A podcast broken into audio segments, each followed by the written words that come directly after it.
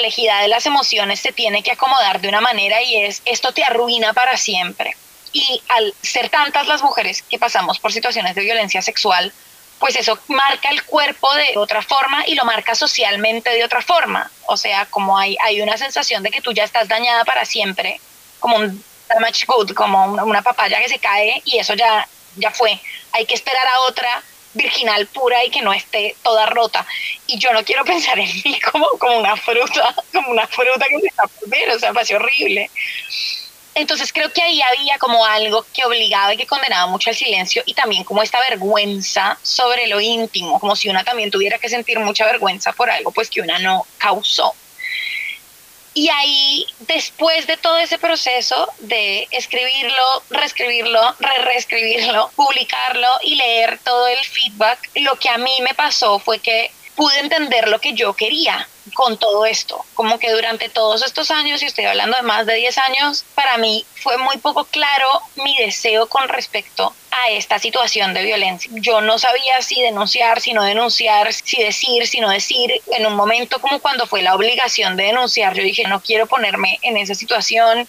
Y después cuando fue la cosa de denunciar públicamente en redes, yo dije, pues yo tampoco quiero hacer esto, pero no entiendo por qué. Y me tomó mucho tiempo dilucidar qué iba a ser para mí reparador y cómo iba a venir ese proceso. Y ahí es donde yo creo que intervino muy fuertemente toda la serie en esa incomprensión que tiene ella sobre lo que quiere que pase. Y que es algo que a mí me sucede mucho porque en los procesos de denuncia de situaciones de violencia, lo primero que uno le pregunta a las mujeres es, bueno,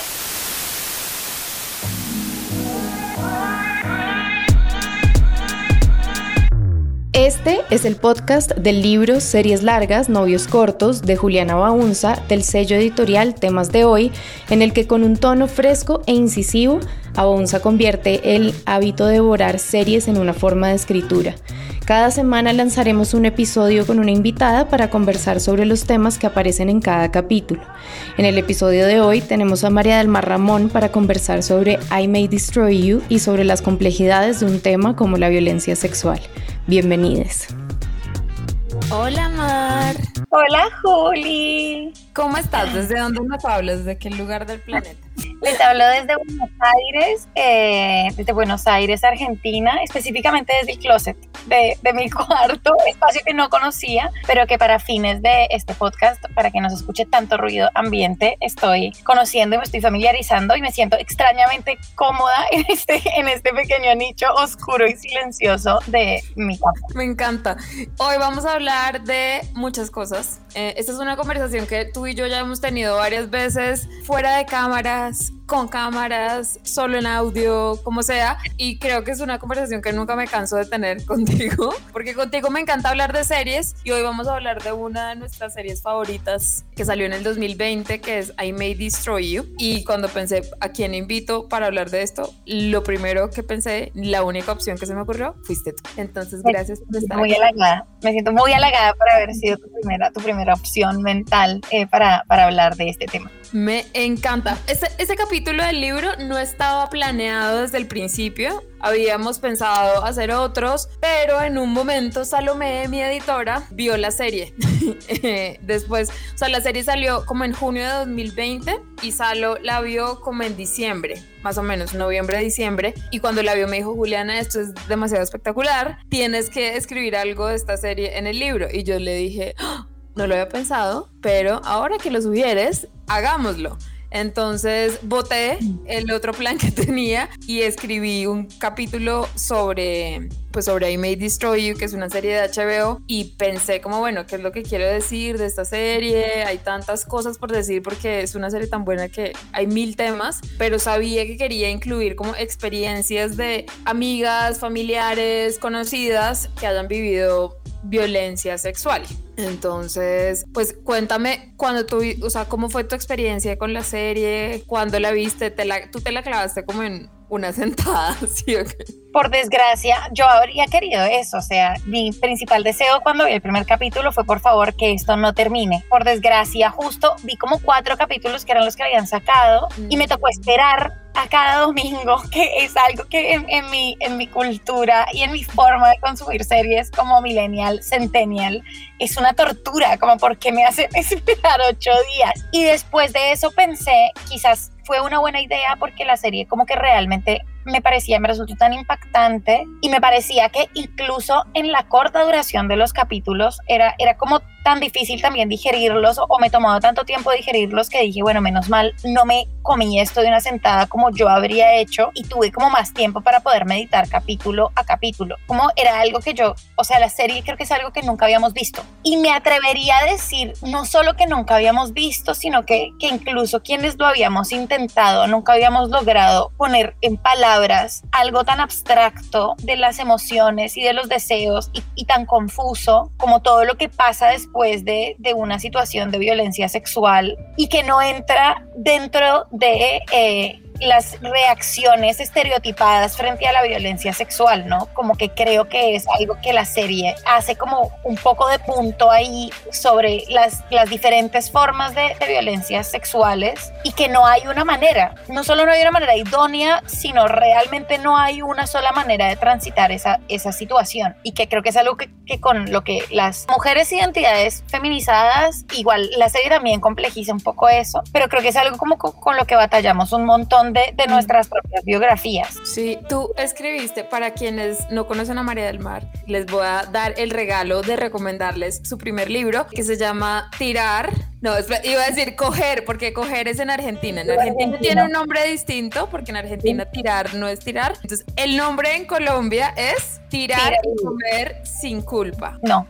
tirar, porque eso te estás confundiendo con el argentino. Ay, no te preocupes. Tirar y vivir sin culpa y en Argentina escoger y comer. Es muy difícil lo que, lo que sucedió. Tirar y vivir sin culpa. El placer es feminista, fue el primer libro de María del Mar y ahí tú hablas de muchas cosas, como de imagen corporal, de este odio que nos han inculcado hacia nosotras mismas desde chiquitas. Hablas mucho de tu relación con la comida, con el placer y en una parte del libro tú cuentas una experiencia de violencia sexual que pues es dura de leer, entonces sí quería que me cuentes porque precisamente la serie I May Destroy You es escrita y creada por Michaela Coel basada en parte en una experiencia que ella vivió. A ella le pasó básicamente lo mismo que le pasa a la protagonista de la serie, que es que alguien le echó algo en el trago un día que ella estaba de fiesta y abusó sexualmente de ella. Entonces esto de crear como algo, una producción literaria o audiovisual basado en una experiencia de violencia sexual, pues siento que a veces puede ser mucho. A mí me pasó mientras escribía el último capítulo del libro, que no solo incluyó experiencias mías, sino de mujeres cercanas a mí, que a veces me tocaba parar y decir como, no, esto es, esto es demasiado, a todas nos ha pasado y es mucho y puede ser como angustiante, pero al mismo tiempo catártico. Entonces me gustaría que nos hables un poquito de tu experiencia escribiendo sobre lo que tú viviste y como cómo escribir sobre ello te ayudó o no te ayudó o te mandó en una espiral o te como todas las emociones que transitaste. Yo creo que, eh, o sea, primero como que la experiencia de escribirlo fue compleja, tuvo distintas, como tuvo distintas facetas. Yo lo primero que escribí fue hace un par de años, bueno, un, no sé, en un momento de, en el que necesitaba de alguna manera como narrar, ¿no? Como, como contar esa historia y ponerle palabras. Y eso fue una experiencia como súper transformadora poder escribirlo porque, porque poder asignarle un lenguaje también me ayudó a entender yo cómo me sentía con eso. Y, lo que pasa es que antes yo nunca lo había podido decir o siempre lo había dicho como con ciertos eufemismos y entonces como ya contármelo para mí me, me sirvió un montón, ¿no? Y después lo que pasó fue que como que yo empecé ya a trabajar en el texto y uno lo que hace cuando va, cuando va a publicar eh, es pues que uno tiene que tomar decisiones, sobre todo cuando uno va a publicar cosas en primera persona y uno toma decisiones que a veces son muy incómodas. Entonces cuando yo lo estaba escribiendo para publicar, yo me acuerdo que hice como un primer borrador en el que el texto original le había quitado todas las partes que me parecía que me hacían quedar mal, ¿no? En el relato como que, que yo también estaba súper borracha y que yo incluso había pensado que mi agresor sexual eh, me parecía un señor lindo en algún momento, pero que yo tenía 16 años, entonces que eso pues era como muy confuso. Y entonces yo le quité todas las partes y el relato quedó totalmente distinto y una versión que se parecía mucho a lo que a mí me habían dicho que mm. tenía que ser una situación de abuso sexual, ¿no? En la que yo tenía que dibujarme a mí como una chiquita de 16 años, sobria y atacada de manera física por un desconocido sobre quien yo no había tenido ningún deseo y a quien yo no había mirado. Entonces el límite estaba muy claro, como, y todo se parecía mucho a una escena de una película de Jean-Claude Van Damme, como una cosa como que las películas en las películas de, de un callejón oscuro y me agarró. Y siempre como que todas las películas de Jean-Claude Van Damme empiezan porque un grupo de haitianos, siempre eran haitianos, violas a Kelly o Kimberly.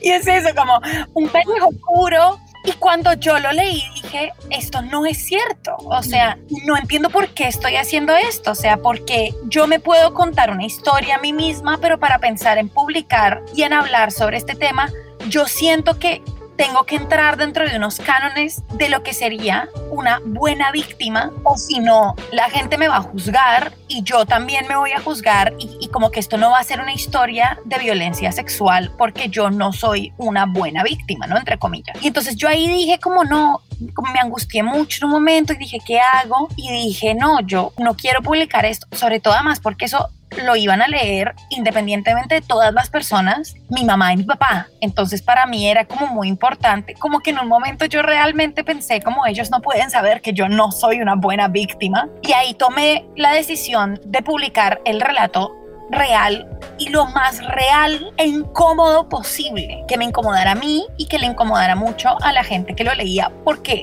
mi situación era incómoda, o sea, porque yo no me sentía cómoda hablando del tema, todavía no me siento del todo cómoda, pero pues que estoy en un closet, es como... aquí estamos. Y esa incomodidad me parecía mucho más fiel a lo que realmente pasaba que decir yo era una pequeña paloma blanca pura y virginal y solo por eso esto puede ser considerado violencia. Entonces yo realmente le concedí al relato la mayor posibilidad de realidad y además todos los lugares grises y border del consentimiento, todas las complejidades que eso implica. Y yo dije, bueno, si la gente no entiende esto como una situación de violencia sexual, pues el problema es la gente, el problema no soy yo. Exacto. Y que para mí era quizás como se convirtió en la premisa más interesante. Y entonces una vez yo, como el primer proceso fue escribirlo, el segundo proceso fue pensar en qué, en, qué iba a pasar para publicarlo. Yo obviamente pensé como, no, voy a, voy a cambiar el rato, después finalmente digo, no, esto se va a ir así como realmente pasó, con toda la ambigüedad, toda la incomodidad, como con todas las los bordes borrosos que a veces parecen estar en el relato, que por supuesto para mí como una persona feminista es poco borrosa la situación, pero que para mí también como víctima de esa situación siempre fue muy difusa y después ver qué pasaba con la lectura de la gente. Y la lectura de la gente fue de muchísima incomodidad, o sea, es el capítulo que a la gente más le incomoda abordar. Y yo creo que eso sucede por dos cosas. La gente me lo, o sea, la gente sí me lo escribió mucho en privado, sobre todo las mujeres, como que se sintieron súper identificadas, pero siempre en una conversación privada y en la conversación pública de medios y todo, era como algo que la gente quería esquivar, ¿no? Como por favor, no hablemos de ese capítulo. eh, que meter en el closet oscuro. Sí, sí, el capítulo, como bueno, sí, el último capítulo, qué impactante. Volvamos otra vez al. y, y ahí yo me di cuenta de que, claro, pensar en la complejidad de esas situaciones y en la complejidad de y la multiplicidad de reacciones que hay y todo lo que pasa alrededor de las víctimas y lo único que consideramos como víctimas buenas es algo muy complejo de romper, o sea, es un prejuicio muy difícil de quebrar y que incluso lo que a mí más me costaba de hablar del tema era no encajar en una de esas versiones de víctima y sentirme muy incómoda con la, con la narración estándar y la narración normada sobre la violencia sexual, ¿no? Porque como que solo existía una manera para transitarlo, una manera pública de transitarlo que era esto me arruinó la vida me partió por la mitad y yo no quería decir eso porque no lo creo y porque yo no quería hablar así ni de mi cuerpo ni de la manera en la que mi cuerpo atravesó la violencia, o sea, como yo no quería salir a decir esto es lo peor que, que le puede pasar a cualquier mujer, no lo sé. Y no quería salir como a, a describir una situación genérica y a poner mi situación como la única forma de transitarlo. Entonces ahí yo me di cuenta de que esa norma sobre cómo debe vivirse la violencia sexual no solo censura las voces de las personas que no nos identificamos con eso, sino que también es muy aleccionadora, ¿no? Porque al, al, haber como una forma correcta de cómo transitar una situación así, pues hay también como algo que en la complejidad de las emociones se tiene que acomodar de una manera y es esto te arruina para siempre. Y al ser tantas las mujeres que pasamos por situaciones de violencia sexual, pues eso marca el cuerpo de, de, de otra forma y lo marca socialmente de otra forma. O sea, como hay, hay una sensación de que tú ya estás dañada para siempre, como un damage good, como una papaya que se cae y eso ya, ya fue. Hay que esperar a otra virginal pura y que no esté toda rota. Y yo no quiero pensar en mí como, como una fruta, como una fruta que se está perdiendo, o sea, parece horrible. Entonces creo que ahí había como algo que obligaba y que condenaba mucho al silencio y también como esta vergüenza sobre lo íntimo, como si, como si una también tuviera que sentir mucha vergüenza por algo pues que una no causó. Y ahí, después de todo ese proceso de escribirlo, reescribirlo, re reescribirlo, publicarlo y leer todo el, el, feedback, lo que a mí me pasó fue que pude entender lo que yo quería con todo esto. Como que durante todos estos años, y estoy hablando de más de 10 años, para mí fue muy poco claro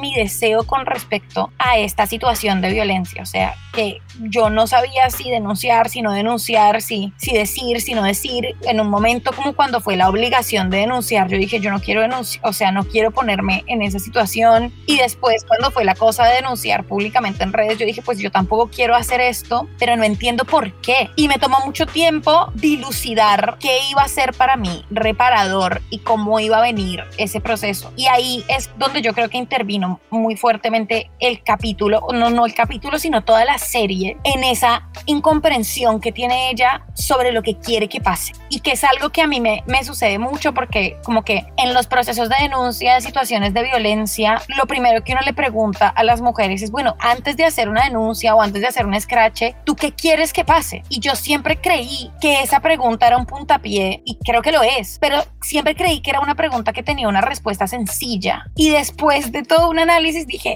pues no es tan fácil, o sea, ni siquiera es tan fácil saber uno quiere. Y a veces no se puede ni siquiera concluir, o sea, a veces es una pregunta que toma años y tiempo y por ahí no haya una respuesta, una sola respuesta. Entonces creo que eso también me, me sirvió a mí como para comprender la indecisión en otras personas sobre qué quisieran que pasara o incluso su propia concepción de la justicia. Sí, mientras estabas contando sobre tu experiencia y escribir sobre tu experiencia, pues todo el tiempo estuve pensando mucho en la serie porque precisamente siento que para las personas que cuando recuerdan o hablan o escriben de sus experiencias de violencia sexual, eh, sienten lo que tú sentiste de juepucha. Tal vez voy a omitir esta partecita porque me hace quedar mal, tal, tal, vez voy a omitir la parte en la que yo a propósito me puse esta falda porque sabía que se me veían las piernas divinas y yo quería levantarme al man, pero no quería lo que pasó después. Entonces voy a omitir esa parte porque me hace quedar mal. Eso en la serie como que admiro mucho, pues te admiro a ti por haberlo escrito en tu libro y haberlo puesto como fue. Y admiro mucho a Michaela Cole porque ella, aunque lo que a ella le pasó,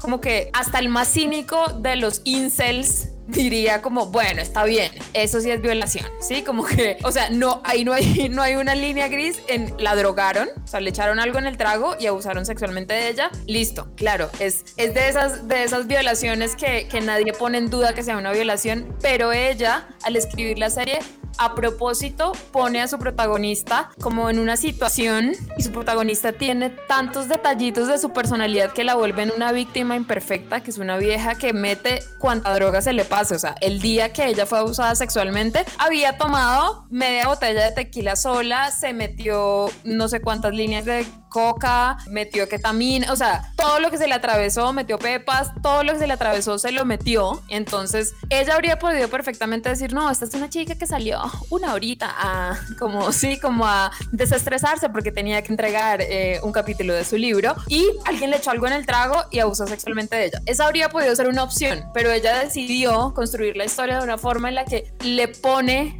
a su protagonista un montón de detalles en su personalidad y en su forma de fiestear, porque es una vieja a la que le encanta la fiesta, que justamente entonces la posiciona en la casilla de víctima imperfecta. Y eso es muy interesante porque aunque la serie, este no es el único abuso sexual, el de, el de Arabella no es el único abuso sexual que muestra, los demás sí están mucho más en esa zona gris de, uff, momento, porque los personajes son como, porque me sentí mal, pero no es claramente abuso, pero tal vez sí, tal vez no, unas personas dirían que sí, otras dirían que no, y todos son víctimas, ella y sus amigas y sus amigos, todos son víctimas imperfectas, como creo que se siente cualquier persona que haya sido, bueno, no sé, no, no, no voy a hablar por todas, pero como se siente gran parte de las víctimas de violencia sexual, que es como yo no me comporté como se, se ponía que debía comportarme y tal vez por eso me pasó lo que me pasó. Entonces, esa duda de ella y como el estarse preguntando todo el tiempo qué es lo que quiero, qué fue lo que pasó, al principio ella se niega, ella cree como no, lo que pasó fue me emborraché mucho y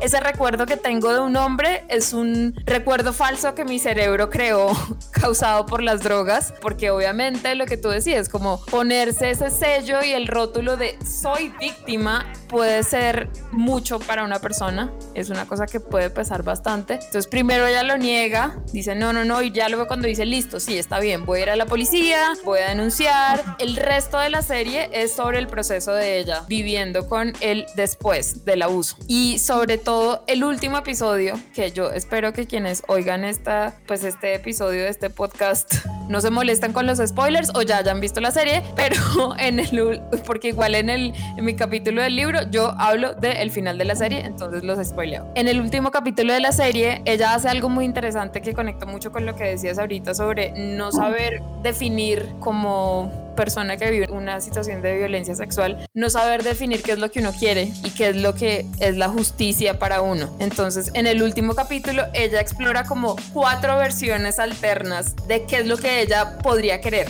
y pasa desde la Girl with the Dragon Tattoo de voy a buscar a este man y yo misma lo voy a asesinar hasta voy a abrazarlo, perdonarlo, entender qué fue lo que él vivió en su infancia para que le haga esto a las personas, hasta, bueno, ya, voy a... coger, o sea, hay un momento en el que ella sí lo coge que me parece como, ¿qué?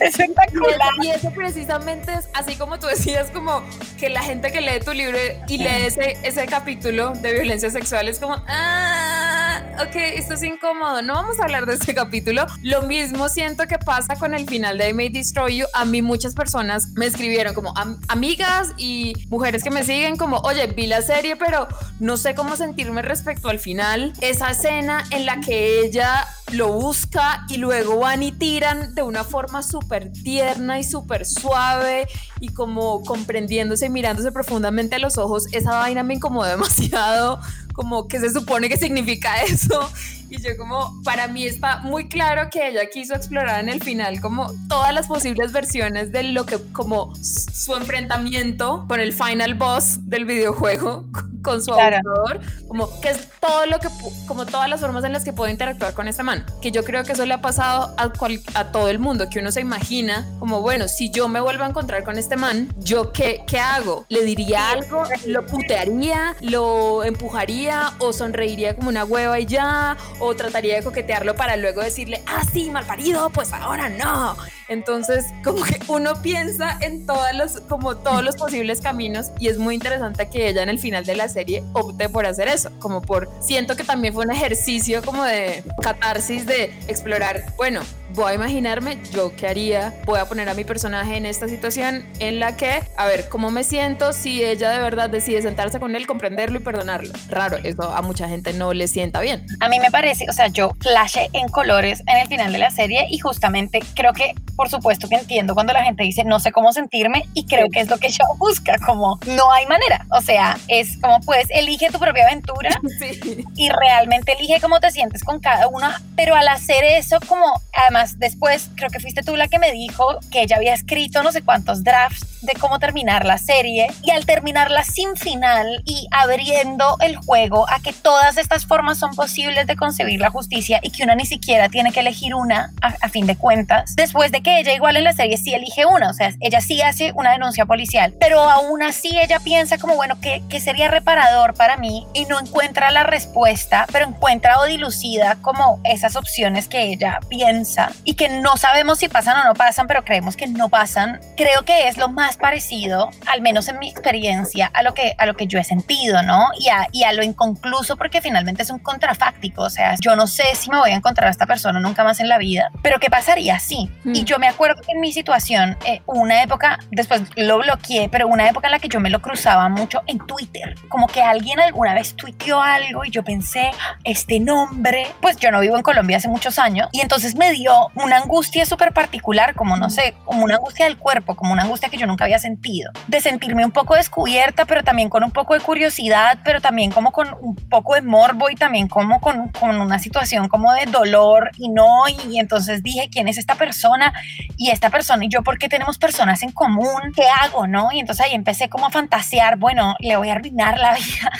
y después dije, un tweet claro, voy a publicar un tweet y después dije, no, pero eso sería muy costoso para mí, o sea, yo no quiero empezar ahora como a revivir esta situación, además, claro, yo vi ese apellido y dije, como esto sigue siendo un apellido importante, no soy tan importante, no sé si vaya a ganar esa contienda, ¿no? O sea, no sé cómo me vaya a responder. Y entonces finalmente yo dije, quisiera que esta persona me pidiera perdón, o sea, yo quisiera escribirle y decirle, te juro que yo no voy a publicar esta conversación, soy yo, fui vecina tuya, yo tenía 16 años, tú te acuerdas de esa situación, o sea, tú no, quizás no te pese en la conciencia, pero a mí sí, yo te quería contar en una, en una conversación totalmente naive, y yo te quería contar que a mí esto me, me duele y me torturó durante muchísimos años y yo quisiera que tú me dijeras, lo siento un montón, o sea, ni siquiera nada más que eso, como lo siento un montón, fue mi culpa, me pasé de mambo, no sé, eran otros años, no sé, como ni siquiera necesito que lo justifiques como soy una mala persona, porque incluso yo podría creer que no, porque la situación era tan genérica también como durante esa época en la que no hablábamos sobre el abuso sexual y es una práctica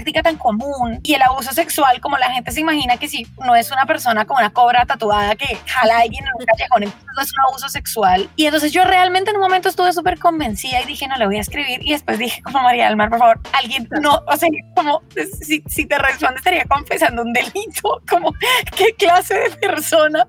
O sea, también, entonces me dio risa, pero risa con angustia y como con lágrimas, como, ay Dios. Em, y finalmente escribí sobre esa hmm. dualidad. Y no saber qué hacer y no tener una respuesta. Y lo mejor para mi salud mental fue eventualmente bloquearlo y meditar más tiempo sobre, sobre esto, ¿no? Pues no, yo no tengo que tener una respuesta, pues entonces... Y no creo... por qué ponerte como... Hay algo que, sobre todo en esta época como virtual y cuando uno decide ponerle, como sacar al mundo y decir, bueno, voy a escribir sobre esto que pasó o voy a hacer una serie sobre, basada en esto que me pasó o voy a publicar historias mías y de amigas mías que nos ha pasado lo siguiente. Es un poco ponerse como vulnerable y exponerse, pero también siento que en esta época virtual a veces les exigimos mucho a las personas que han vivido violencia sexual como, bueno, tú como víctima nos debes denunciar y nos debes a todas como mujeres, como colectivo de mujeres, tienes que denunciar y decir quién fue y poner la cara y dar toda tu vida para que eh, se haga justicia. Y eso es exigirle mucho a la persona a la que menos se le debe exigir, porque y, eso siento que Micaela Coelho lo muestra muy bien en la serie, que es como ese peso tan grande de ser la cara de la violencia sexual. Claro, yo denuncié y entonces ahora soy la que denuncia. Entonces, cuando tú publicas y cuando tú cuentas sobre tu experiencia de violencia sexual, muchas mujeres sienten como, pucha, no soy la única a la que le pasó, que eso está buenísimo, pero también a veces puede ser muy pesado que entonces empiezan a llegar historias, historias, historias, historias. Te voy a contar, bueno, María del Mar, como tú contaste la tuya, entonces yo te voy a contar la mía y empiezan, así como Arabella en la serie, empiezan a inundarle, a decirle, mira, a mí abusó de mí mi padrastro y de mí abusó no sé quién y ta, ta, ta, ta, ta, ta, ta, y empiezan a darle los nombres y los datos y hagámosle doxing y hagámosle scratch y hagámosle todo y en un momento puede ser mucho para una sola persona cargar con la bandera de soy, sí, como soy la banderada de todas las mujeres que hemos vivido violencia sexual. Eh, sí, y además, o sea, yo creo que, que ella también, ella es y eh, lo mejor de todo es que ella entra como en esa y se vuelve una persona súper detestable y como una mala amiga. Y es muy bueno eso. Yo dije como que arriesgada, o sea, que arriesgada que es porque uno la odia. Es quién es esta persona horrible.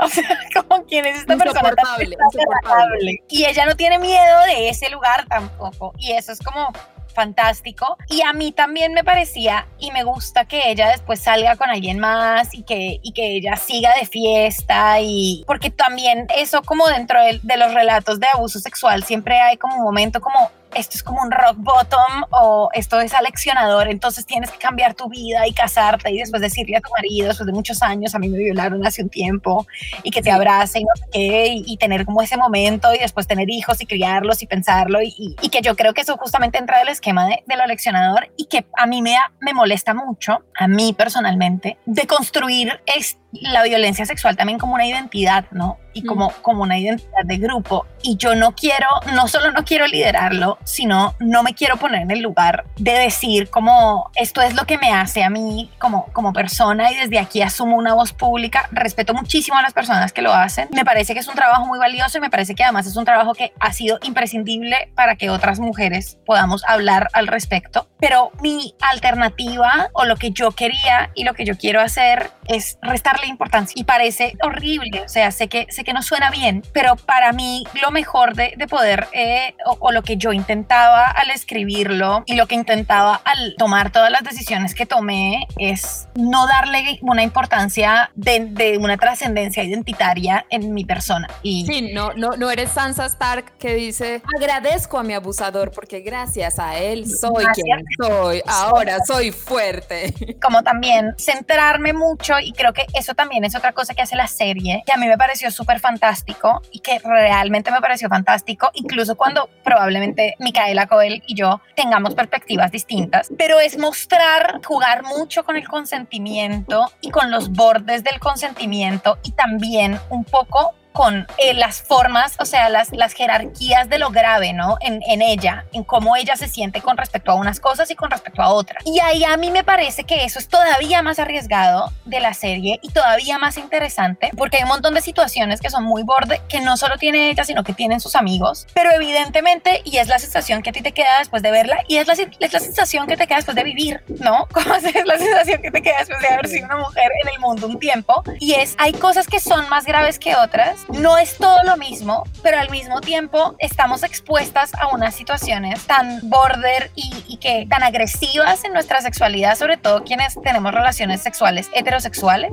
que es muy difícil encontrar las palabras para describir esos gradientes, ¿no? Y hay como algo que a mí me queda también pensando sobre esto y es, bueno, no todo lo que nos hace ruido es una violación y no todo lo que nos hace ruido es una situación de violencia sexual, pero hubo un momento en el que fue muy importante para todas nosotras que esas situaciones sí se visibilizaran como cosas que no teníamos que pasar por alto. Y yo creo que ahora estamos, yo no sé si se acuerdan como que hubo un, un super boom en el 2018, 17, 16, como que en el, en el que nos habíamos casado con, con la frase el amor no duele, ¿no? Y ahora en el 2021 decimos, pues no, el amor duele y, y no necesariamente es violento, o sea, relacionarse duele y tiene tensiones y tiene un montón de, de desencuentros y tiene situaciones tristes y eso no, no las hace violentas. Y entonces ya estamos como en un, en un eh, no, no podemos decir que no duele. Y yo creo que hay, hay como algo muy interesante que decía una filósofa que, un, una filósofa que se llama Vircano hace poco y decía como es cierto que hoy en día podemos hablar de otros pantones dentro de, de lo vincular, pero eso también se pudo gracias a que durante un tiempo como que lo que recogía la bandera de el amor no duele, pues es que justamente históricamente se romantizó el sufrimiento dentro de las relaciones afectivas y sobre todo del amor heterosexual y eso fue como una excusa para situaciones de explotación y de violencia. Entonces como para contextualizarlo. Y yo creo que algo así pasa con todo lo que te incomoda es violencia, que era lo que pensábamos como muy fervientemente hace un par de años, que yo creo que ya hoy en día estamos como pues no, y es, el proceso, es el proceso por el que pasa Arabella en la serie, que ella está, está ella.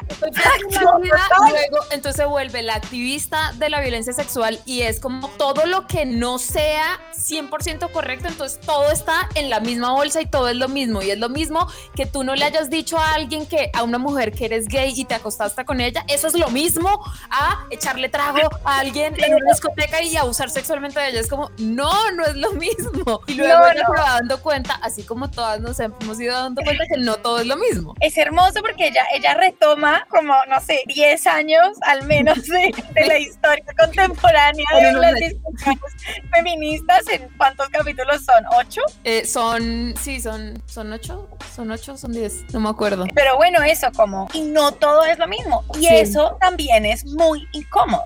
O sea, mm. no solo es incómodo, sino cómo negociamos con eso, ¿no? Cómo negociamos grises, cómo seguimos relacionándonos sexual y afectivamente, teniendo en cuenta que, que, el desencuentro es una posibilidad, que pasarla menos bien es una posibilidad y que eso no necesariamente es una situación no consentida, que el consentimiento es mucho más complejo y mucho más subjetivo de lo que reconocíamos hace un tiempo. Yo estaba muy segura de que si uno hace un par de años que fue como she did it, she ended. yo me levanté y dije, ya sé, si nosotros hacemos que en las relaciones sexuales todo se pregunte, pues vamos a acabar con las situaciones donde el consentimiento es difuso. Y eso no es verdad, como, o sea, hay un montón de situaciones en las que las jerarquías de poder son distintas y así haya mucha pregunta de, ¿te puedo meter la pija? Uno no tiene como decir que no. Pues, Luis y Kay, Luis y Kay a todas les pregunto, oye, ¿me puedo hacer la paja frente a ti?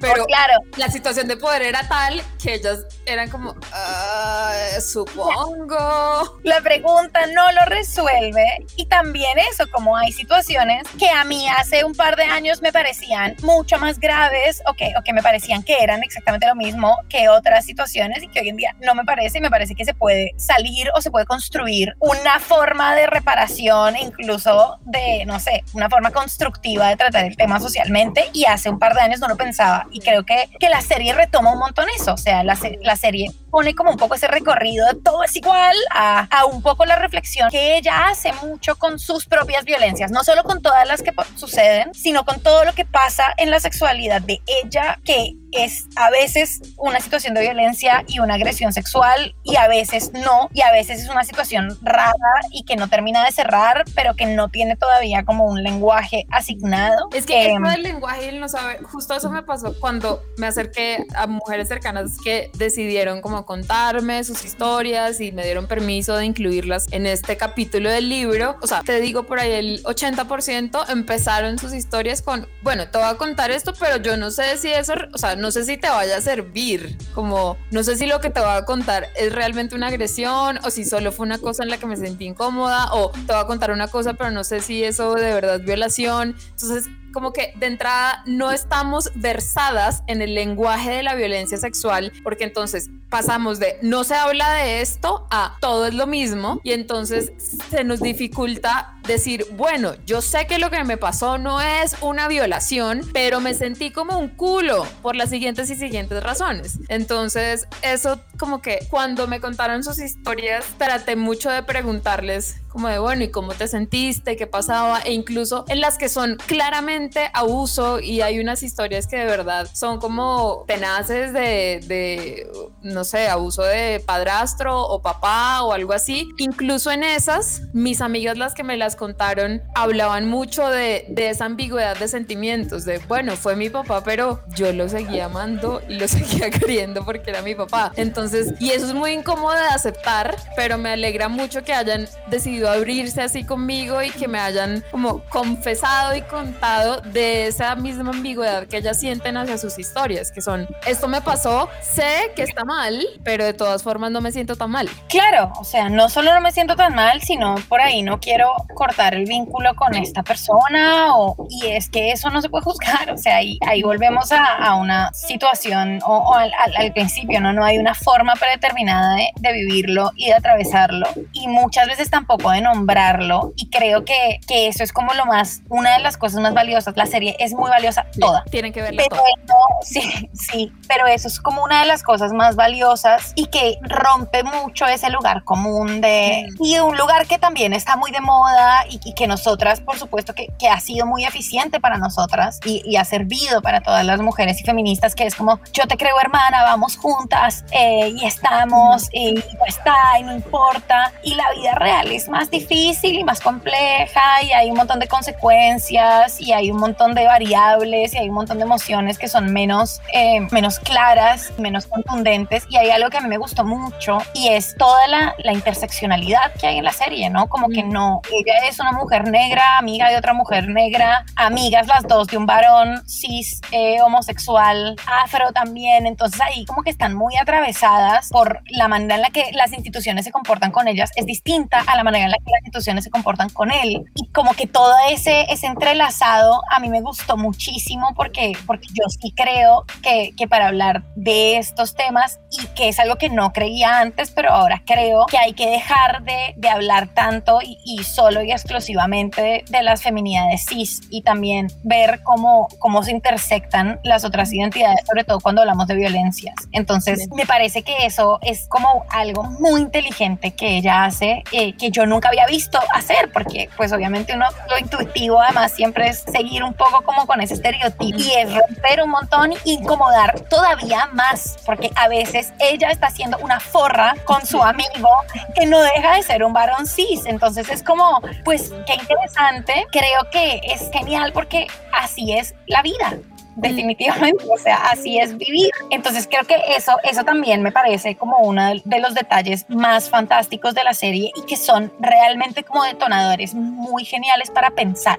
Eso, eso creo que en general es lo que más me llevo de la serie, que es de las series que he visto en los últimos 10 años que más me ha dado como pie para hablar de otras cosas. Siento que en los episodios ella abre tantas discusiones desde ambientalismo en personas racializadas hasta consentimiento, o sea, pasa todos los, como que todos los temas que ella quería tocar los toca en la serie y los, lo hace de una forma increíble. Entonces, como que esa entregarse a aceptar que no hay respuesta claras y que todo no es blanco y negro, me parece lo más valioso que hizo la serie, entre todas las cosas valiosas que hizo. Y pues si no la han visto, tienen que verla. Es muy, muy buena, en serio. Y sí, o sea, siento que pueden oír este podcast y pueden leer el último capítulo de mi libro sin haberla visto, pero si la ven, los van a disfrutar más. Entonces...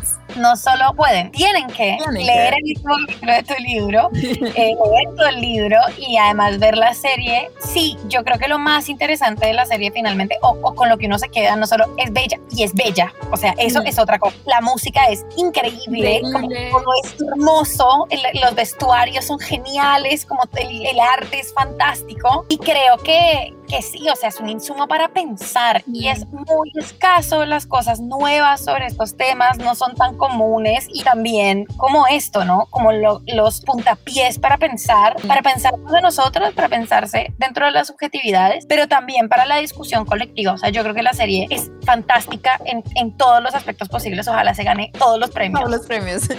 Bueno, Mar, gracias por venir a hablar conmigo desde tu closet, eh, aunque en tu edificio y en mi edificio parece que estuvieran en competencia de quién hace más ruido en una construcción. O sea, estás, viendo, yo estoy en un closet, ¿me entiendes? O sea, tú sabes cómo se oye esto afuera. ¿Por qué? ¿Por qué? ¿Por qué? ¿Por qué? Me angustia. Están en competencia. Están en competencia. Es como los de tu edificio hacen ruido y los del mío dicen, ah, no, yo puedo más. A pesar de eso, me encantó hablar contigo como siempre. Espero que vengas prontito a Bogotá y podamos vernos y podamos hablar de nuestros libros, porque tú además también acabas de lanzar un libro que justo también es sobre violencia sexual llamado La Manada. Si no lo han comprado, tienen que ir a comprarlo ya. Es una orden y poner los dos libros de Mar al lado de mi libro. Ojalá poder pronto, seguro eh, que sí ojalá y además que eso sí, sin duda alguna, apenas vaya, vamos a hacer un montón de actividades juntas con nuestros para invitarlos a todas, todos. Y Juli, siempre es un placer hablar contigo y además leerte y además escucharte, entonces esto es fantástico. Gracias por oírnos. Em, la otra semana saldrá otro episodio de este podcast en el que hablaré con otra invitada sobre otro capítulo del libro y sobre otra serie. Eso es todo por hoy. Gracias.